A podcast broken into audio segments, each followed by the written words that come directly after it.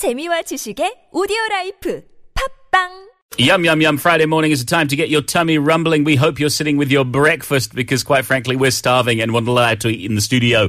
But we are allowed to dream of breakfast, lunch and dinner and dream of one of the most delicious things in the world. At least that's what we think. It is garlic. You could totally have garlic for breakfast. I would have garlic bread for breakfast. Nowadays in Korea, we have that garlic butter spread that you could just put on your toast or your croissant or whichever type of 빵 you have and put in the toaster and smells so good, tastes so good. But it also smells so bad in your breath. You know what I mean? Well, I don't know. People have always said that. But to be honest, if everyone's eating garlic, if you're in a garlic eating culture, yes, then nobody really notices. Oh, everybody notices when you go to the Kogi chip and come out and you have that maner in that little tin bowl and you add some chamgirim in it and just have that roasted, you know? Do they notice? Yeah, totally. If everyone's eating garlic, though... Well, don't you notice your own breath also? Yeah, but if everyone's eating garlic, then it's fine. Isn't it? Well, I still think it smells bad. Okay, your breath may smell Bajaj, but we're going to talk about the benefits, the joys of garlic. Now, if you didn't know, it actually comes from the onion family. It's an allium, and the word garlic actually comes from Old English garliak, meaning spear leek. It's been around a long time. We've eaten it for the past 5,000 years, and it's actually native to the region between the Mediterranean and China.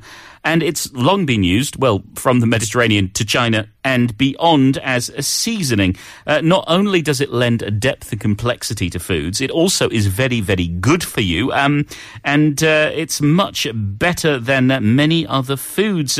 You can mince, you can refrigerate, you can dry it in flakes, but it's going to be better when it's fresh. And you can keep it fresh in a whole bulb for a month if you store it properly, preferably in a cool place, away from sunlight. Sure. My grandmother, I think she fermented it.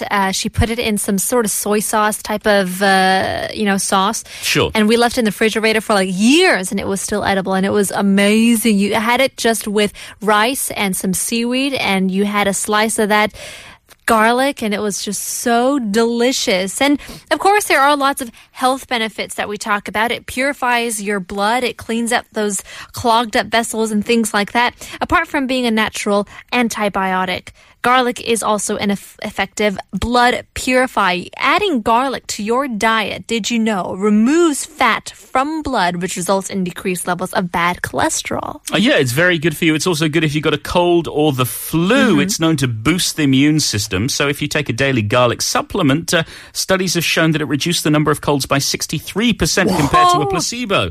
Yes, and your average length of cold was reduced by 70% from 5 days to just 1.5 days. That's right. And you can't forget about the heart. Garlic has been widely recognized as both a preventative agent and treatment of many cardiovascular and metabolic diseases. Study that of garlic benefits found that garlic consumption has significant cardioprotective effects in both animal and human studies. Does that mean I give my little pooch a little sip of garlic juice? I don't know. You've got to be careful. You've got to be careful, but certainly garlic does seem to have a lot of health benefits, and there's some great ways to eat it. We're going to take you through a couple of our favourites. Everybody loves garlic bread, and garlic and basil ciabatta is no exception. If you're having some sort of dinner party or just a special night with your loved ones, this only takes 10 minutes. You stick your grill on a high heat. You can beat together. If you want to use mayonnaise, you can. Personally, I don't use it. I just use some butter and 2 crushed garlic cloves. Beat it together until smooth.